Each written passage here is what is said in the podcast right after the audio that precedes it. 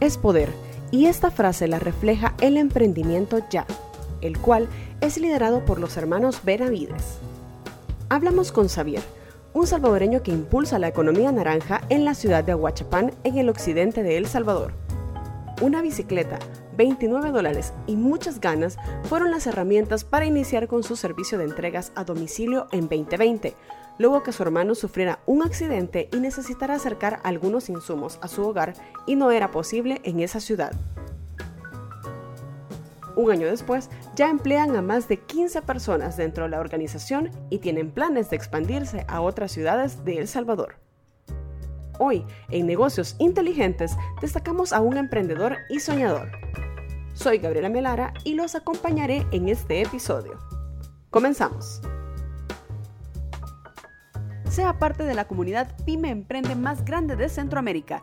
Ingrese a estrategienegocios.net, pleca pyme-emprende y conozca el mejor contenido para este sector productivo de la región. ¿Quiere ser parte del proyecto? Escriba a gabriela.melara.estrategienegocios.net. Bienvenido al podcast de Estrategia y Negocios, Javier. Eh, sabemos que sos salvadoreño, que sos emprendedor, pero contanos cómo nace la idea que está ahora eh, siendo un negocio para ustedes.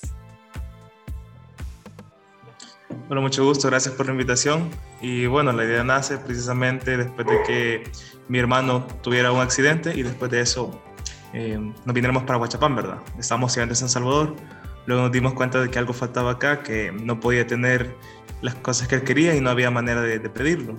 Entonces, eh, no fue después hasta un año que em, empezamos con la ejecución y finalmente terminamos eh, llevando a la realidad el proyecto que ahora es ya que ya está funcionando un año precisamente, lo cumplimos hace una semana. Contanos qué es ya para los que nos conocemos este servicio. Bueno, ya es simplemente una plataforma de libro le llevamos eh, los restaurantes locales, esa es la única diferencia, que si bien apoyamos a los restaurantes eh, mega cadenas de comida, también lo hacemos con los tacos de la esquina. Y yo siento que ese es un diferenciador que nos ha eh, elevado bastante y nos ha puesto eh, a un buen nivel en este momento, el apoyo hacia el comercio local. Cualquiera puede decir una app de delivery, muchos conocemos, pero ustedes lo han hecho en una ciudad que está lejana a San Salvador, entonces están dando este desarrollo también. Comentanos cómo fue la aceptación o, cuáles fueron las ventajas y también desafíos que enfrentaron. Uno de los, de los principales desafíos, quizás por ahí voy a iniciar, es que se tenía que educar bastante a las personas, porque al no tener la cultura de pedir como en San Salvador, era como relativamente algo nuevo para la ciudad, ¿verdad? Entonces me tocó a mí vestirme de repartidor, andar en mi bicicleta, andar con un bolsón y evangelizar a las personas, decirles así se pide, ustedes aquí pueden ver el mundo de los restaurantes y nosotros cobramos por ello, ¿verdad? Porque los restaurantes a veces, bueno, las personas a veces pensaban de que nosotros lo hacíamos de gratis y nos nos tocaba decirles que éramos un servicio pagado, que lo que ellos recibían era la comida en su casa y que tenían que, que pagar por ello. Pues entonces eso fue parte de los desafíos, poder evangelizar un poquito a las personas. Ya de ahí con las ventajas es que al ser, digamos que un, un concepto de San Salvador ACK, eh, las personas agarraban tracción bastante fácil, ¿verdad? Y de ahí cuando veían de que sí el servicio les gustaba, pues ya pedían muchas veces y se quedaban ordenando muchas veces una bicicleta fue tu gran herramienta y ahora, después de un año, ¿cómo está ya? Eh, ya somos en el equipo administrativo, somos seis personas. Ya en el equipo de operaciones, los motociclistas, somos eh, alrededor de 10. Así que ya somos un equipo de 16 personas. Y vamos creciendo porque ya en un mes proyectamos hacer unos 25 y al final del año planeamos ser unos 75, 100 personas ya no solamente brindan servicio para la ciudad de Huachapán, también municipios aledaños. Sí, también a Taco, también llamamos a Tiquisaya, también llamamos a Turín y eh, a varias ciudades, la verdad, pero esas son las principales. Nos ha, nos ha resultado bastante, la gente ha aceptado mucho el producto en el que estamos trabajando y eso nos ha, nos ha beneficiado bastante. ¿Y cómo puedo hacer yo si estoy en esa área de Aguachapán como turista o como ya residiendo ahí para poderles pedir? Lo puede hacer de dos maneras, visitando yayadelivery.com, que es nuestra aplicación web de momento, o si no, escribiendo en nuestro WhatsApp. ¿Hay turistas que reconocen ya? Sí, de hecho, eh, tuvimos la suerte de ser cubiertos por la prensa nacional e internacional cuando iniciamos, porque nos volvimos virales cuando inició la cuarentena. Nosotros habíamos iniciado un poquito antes. Entonces, gente de San Salvador, gente de eh, incluso Guatemala, Estados Unidos, gente de varios países nos, nos vio y nos, nos utilizó el servicio y quedaron como clientes. Mencionaste solamente una bicicleta y hoy ya hablas de un universo de motociclistas. ¿Cómo sintieron ese cambio ustedes de, de solo una bicicleta y ahora verse tan grandes? ¿Qué, qué, cuál es el sentimiento de ustedes como hermanos y todos los miembros de la organización? Lo miramos con, con, nostalgia porque cuando yo andaba en bicicleta era como algún día vamos a tener una moto, algún día vamos a hacer, pues ya no va a costar tanto, así que hoy que ya somos, somos varios, pues ya eh, lo miramos en retrospectiva y decimos de que al final sí, sí, iban, sí, iban a dar las cosas, ¿verdad? Pero sí sentimos una gran emoción desde, desde ver con mi hermano cómo ha ido evolucionando hasta ver cómo ha ido evolucionando el diseño con, con nuestro diseñador y, y, nada, nos sentimos bastante felices de que, de que ha avanzado el proyecto. Xavier, y también otra cosa importante que hablabas es que nació por una necesidad este, esta, este, este emprendimiento, este delivery. Comentanos eh, también cómo fue verte y decir, ok, voy a entrar a esto. Bueno, de principio yo hice una pasantía en Hugo. Eh, fui, estuve un mes con ellos. Luego de eso eh, yo aprendí que había una necesidad, la verdad que en, en, todo El Salvador. Fui despedido y ya después mi hermano me dijo de que quería eh, iniciar un proyecto de delivery. Yo con la experiencia que tenía de Hugo le dije que le iba a ayudar y nada, simplemente fue iniciar. Y supimos de que lo habíamos hecho bien porque dos, bueno, eh, quiero ver, seis meses después de iniciar, eh, recibimos una oferta de adquisición de parte de ellos, así que eh, supimos de que estamos haciendo cosas bien. ¿Pudiste estar tentado en algún momento a decir, bueno, la entrego, pero no, te quedaste con eso? ¿Qué, qué sentís de, de, de verdad sudar la camiseta con ya? Tuvimos dos ofertas, la verdad. La primera nos, nos ofrecían, bueno, nosotros pedíamos 500 dólares en las primeras dos semanas eh, que estaban funcionando, tres semanas que estábamos funcionando a otro competidor de nosotros, que hoy ya lo triplicamos.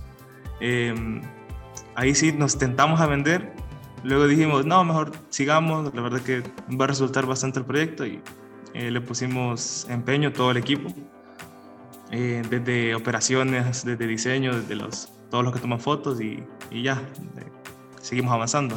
Con lo, de, con lo de Hugo, sí, ahí sí sentimos la tentación de vender, pero al final no se concretó, ¿verdad? Dejamos las puertas abiertas y ahí estamos eh, siguiendo, pues, ahí estamos trabajando. ¿Solamente son tu hermano y vos de miembros de la familia o también hay otros miembros de la familia? No, de la familia solo mi hermano y yo. ¿Pero qué te dicen? ¿O en algún momento algún amigo, algún familiar te dijo, deberían de parar, esto no va con usted? Sí, sí, sí, sí, bastante. Más que todo mi mamá, mi papá, mi hermana y ellos ellos tres, se pusieron un poco escépticos porque yo iniciaba en la bicicleta, ¿verdad? Y no era, no era la, la misión andar en bicicleta, sino que se tenía que hacer porque no había nadie que lo hiciera. Entonces, eh, al tener cierta, cierta incertidumbre de lo que podía pasar, mi papá, mi mamá me dijo de que renunciara, que, que eso no iba, no iba a pegar, que con la cuarentena se iba a acabar, pero al final resultó ser totalmente diferente y a otros que también tienen ideas de negocio y a veces piensan, bueno, quizás no tengo mercado, quizás esto no es, ¿qué les podrías aconsejar? Bueno, eh, solo creo que es una cosa, Gaby, y, y es que lo hagan, porque al final las ideas no valen nada, su valor es 0%. Lo que sí vale de verdad es cómo lo ejecutan y cómo lo llevan eh, al mercado, todo eso, pues.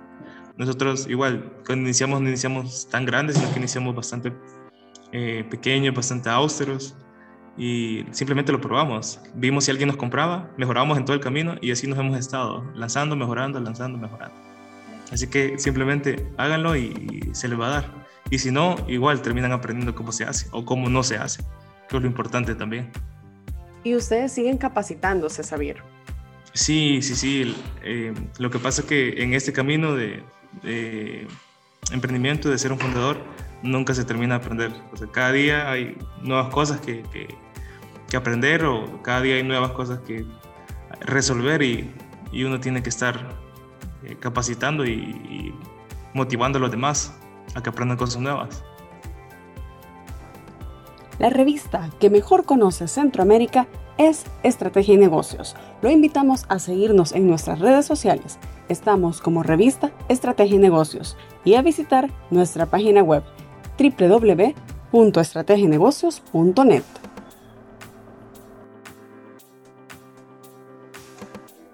Desde tu experiencia, ¿cuáles consideras que son los retos que tiene que enfrentar un emprendedor? Un emprendedor en tecnología en El Salvador, el, financiamiento. Ese es de los principales retos porque el ecosistema está bastante temprano ahorita y no hay instituciones que apoyen con capitales de semilla, mucho menos capitales de riesgo, que eso es, bastante... Eh, ese es un poco ahorita, ahorita no hay en El Salvador, solo hay un fondo y eso es necesario para crecer, el acceso a capital es necesario. Eh, ya de ahí considero que hay cierta desinformación sobre cómo, sobre cómo se empieza precisamente. Hay, hay mucha teoría y hay poca acción. Entonces, eh, de esos, yo siento que de esos dos desafíos, los principales, ¿verdad? El acceso a financiamiento y, y, la, la, falta de, de, motivación o la falta de iniciativa, de, ya sea de emprendedores o de instituciones que promuevan concursos. Yo siento que esos son los dos problemas que, que se encuentran ahorita y que nosotros nos hemos encontrado, ¿verdad? Más que todo con el primero. ¿Y tenés algún emprendimiento o emprendedor que admires? Sí, sí, sí, en El Salvador tengo varios. De ahí afuera tengo bastantes. Tengo la dicha de tener mentores que yo admiro un montón y, y, eso, pues nacionales por lo menos. Eh, Alfredo, Alfredo Atanasio, lo admiro un montón. Admiro mucho a Alejandro Gómez de Hugo, Ricardo Cuellar de Hugo. Los admiro bastante, pues, y, son, son como un modelo, modelo a seguir. Y si pudieras decir a dónde ves ya en este, en el, al final del 2021, ¿cómo lo ves? ¿Cuáles son tus sueños? Bueno, por lo menos nosotros eh, proyectamos estar funcionando en unas 15 ciudades al final de este año. Tener unos cuantos miles de usuarios y ya levantar unos cuantos miles de dólares en capital, ¿verdad? Porque eso si necesitamos y, lo queremos hacer. Entonces, eh, una palabra sencilla es crecimiento. Porque si en una ciudad tan pequeña como es Aguachapán hemos logrado crecer y, hemos logrado dominar más que todo el mercado y consolidarnos como líderes, no digamos en un Santa Ana, un San Salvador o ciudades más grandes. Entonces, eh, lo vemos sí como, como un crecimiento definitivamente ya lo decíamos, Aguachapán está lejano a San Salvador, pero es una ciudad, un lugar donde llegan muchos turistas. Pero los comercios, ¿cómo los aceptaron? ¿Cómo hacen para que los comercios se queden con ustedes y también los vean como una opción de delivery, ya que ellos a veces no tienen eh, este servicio? Justamente ahí es donde nosotros tenemos eh, una ventaja porque nosotros sí conocemos el mercado nosotros sí conocemos qué tipo de, proveedores están en ciudades que no son San Salvador, que no son Santa Ana. Entonces, ese fue nuestro, nuestro segmento, pues. ¿Cómo logramos que nos aceptaran? Eh, simplemente dándole muchos más beneficios que les, haría estar en cualquier otra aplicación. Entonces, eh, eso fue suficiente para que ellos aceptaran estar con nosotros.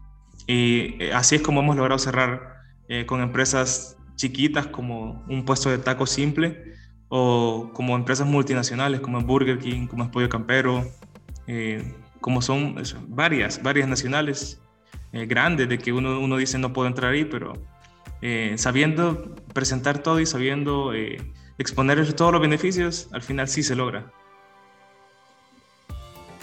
Xavier, y no solamente es comida, también dan otro tipo de servicios. Sí, sí, sí, damos pago de de bancos, hacemos, los hacemos súper rápido, tenemos un tiempo récord de menos de cinco minutos hacer transferencias, tenemos también eh, los favores que hablamos nosotros de ir a traer unas llaves, ir a, dejar un regalo. tenemos también lo de las ferreterías y tenemos un, pequeño, una pequeño apartado también de productos de, de belleza también. Y ya, esos son como ocho servicios, seis, ajá, seis o ocho servicios. ¿Qué lecciones te dejó el COVID-19? Que es una muy buena oportunidad si se está en la industria correcta. Xavier, te agradezco el tiempo para Estrategia y Negocios y una reflexión final que quieras dejar en este podcast. Sí, me gustaría incentivar a que si alguien tiene una idea, que, que la ejecute y que la lleve a la acción. Que cuesta ver, cuesta ver un muro de, de, de 10 metros cuando apenas se pone el primer ladrillo, pero cuando uno menos viene a sentir ya lleva 9 metros. Así que así nos pasó a nosotros. Eh, así que los, los incentivos que puedan eh, empezar, de que puedan lanzar su idea al mercado, de que puedan validar y de que puedan crecer más que todo. Ante todo les deseo crecimiento, pues. Gracias, Javier. Gracias por acompañarnos en un nuevo episodio de Negocios Inteligentes, el podcast de la revista Estrategia y Negocios. Hasta la próxima.